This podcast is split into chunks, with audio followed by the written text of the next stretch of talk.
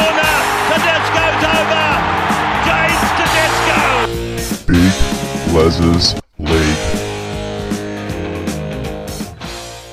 Hello and welcome back to Big Les's a league and all rugby league experience. I'm your host, Big Les. Let's talk about the halfbacks going into your grand final. The first one being Adam Reynolds. Let's have a look at some of the stats uh, for Adam Reynolds this season, and then we'll obviously look at Nathan Cleary as well. This is going to be a hectic matchup going into this game, uh, you know, especially because of the kicking game of both of these guys, and both of these guys playing very different games. Uh, obviously, Adam Reynolds, yes, he has a bit of a running game on him but he's more centered around his kicking game. Whereas this year, I feel like Nathan Cleary has been a lot more centered around his running game, um, which is very, I, guess, a little bit different uh, to what we've seen from Nathan Cleary in the past. We know he has a sensational kicking game on his day as well, but Adam Reynolds, in terms of his kicking game, has been a little bit better than Nathan Cleary. So um, let's talk about both of these halfbacks.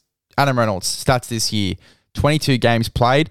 By the way, kudos to Adam Reynolds playing 22 games this season. He was uh, out a lot last year with injuries. Only would have been about 14 or 15 games that he would have played uh, due to injury uh, last year. 22 games this year. That's a solid knock there for Adam Reynolds, especially uh, with the injuries that he's been battling over the past two years.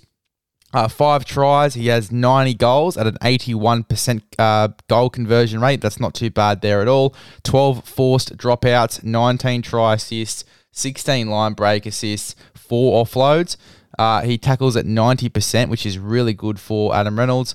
Uh, and obviously 50 meters per game, which isn't the most for all halfbacks. But again, I feel like he's been more centered around that kicking game this season, as you can see by the stats. Nathan Cleary, 21 games played this year, seven tries. 22 forced dropouts, goal conversion rate 83.3%. So I think that's just above uh, Adam Reynolds. Uh, try assist 19. Uh, he's had 18 line break assists as well. 31 offloads this year for Nathan Cleary. A lot of offloads for the Penrith Panthers boys this season.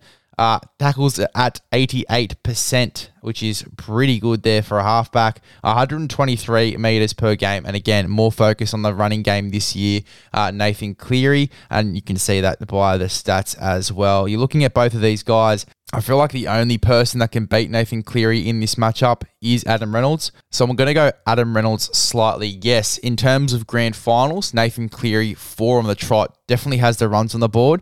But Adam Reynolds has been in some big games as well. He's been in two, uh, three grand finals now um, for the two for the South Sydney Rabbitohs, obviously going into um, the Sunday game will be three grand finals. If he wins uh, on Sunday, it'll be two out of three grand finals, one as well. So that's not a bad knock for Adam Reynolds as well. He's played in Origin before, Adam Reynolds. He's played for Australia before. He's been in big games. He is a big game player. We've seen that over the past few weeks. His kicking game has been extraordinary, extraordinary all year.